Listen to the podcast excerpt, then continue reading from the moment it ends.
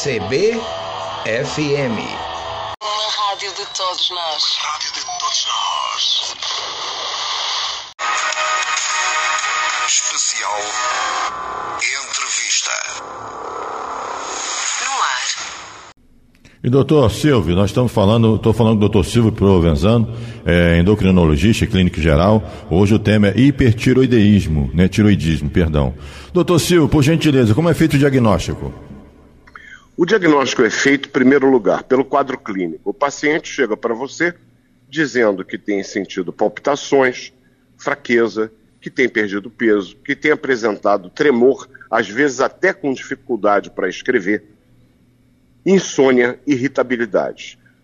Quando você examina o paciente, você percebe que a pele daquele indivíduo é quente, porque ele está liberando muito calor, e eventualmente úmida. Quando você pede para esticar a mão, você percebe um fino tremor nas extremidades. Isso acontece no idoso, que normalmente já tem um certo tremor, mas também no jovem. E aí eu vou examinar a tireoide. Eu posso encontrar a tireoide aumentada de tamanho. A gente vai dizer que tem um bócio, eventualmente palpando-se um nódulo. E isso é mais comum, como eu disse, nos idosos. Eu peço a dosagem do hormônio T quatro livre e do T S H, que é o hormônio estimulante da tireoide. Eu vou encontrar um T quatro livre aumentado e um T S H bem diminuído, a gente diz que suprimido, menor que zero vírgula zero quatro. Eu fiz o diagnóstico do hipertiroidismo e aí eu posso fazer um exame de cintilografia da tireoide para ver como é que aquela tireoide está captando o iodo para produzir o hormônio. Posso pedir uma ultrassonografia da tireoide e, dependendo da situação, eu posso até iniciar imediatamente o tratamento, porque o caso assim o requer. Agora, doutor Silvio, é, as mulheres com hipertireoidismo têm problemas para engravidar?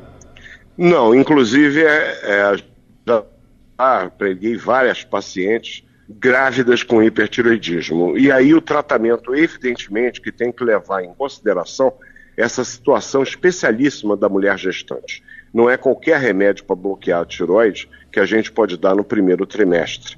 E, eventualmente, a gente indica até a cirurgia para remoção da tireoide no segundo trimestre, quando a gente não consegue um bom controle na produção hormonal durante o primeiro trimestre.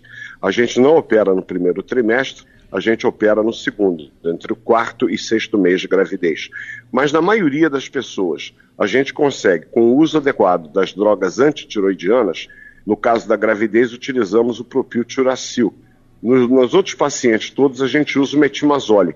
E é muito comum, depois do primeiro trimestre, a gente fazer a troca do propiltiracil para o metimazole, porque, eventualmente, o propiltiracil pode dar problemas no fígado. E a gente, evidentemente, tem como primeiro artigo do Código de Ética Médica não causar dano ao paciente. Mesmo que a intenção seja tratar, a gente não pode usar uma medicação que pode ter riscos. A única justificativa, portanto, do uso do propiltiracil no hipertiroidismo é a gestante no primeiro trimestre. Baseado, então, no, seu, no que o senhor disse, doutor Silvio, qual a dica que o senhor dá para os ouvintes que estão, nesse momento, nos acompanhando e que estão sofrendo com hipertiroidismo? Em primeiro lugar, procure um médico, seja ele um clínico ou um endocrinologista, que irá fazer a solicitação dos exames necessários e fará imediatamente o início do tratamento. Com utilização das drogas antitiroidianas, que é a primeira modalidade terapêutica que a gente usa. É, isso vai ser feito um controle ao longo do tempo, e esse controle é feito pela dosagem do T quatro livre e do T S H, que tem que normalizar com o uso desses medicamentos.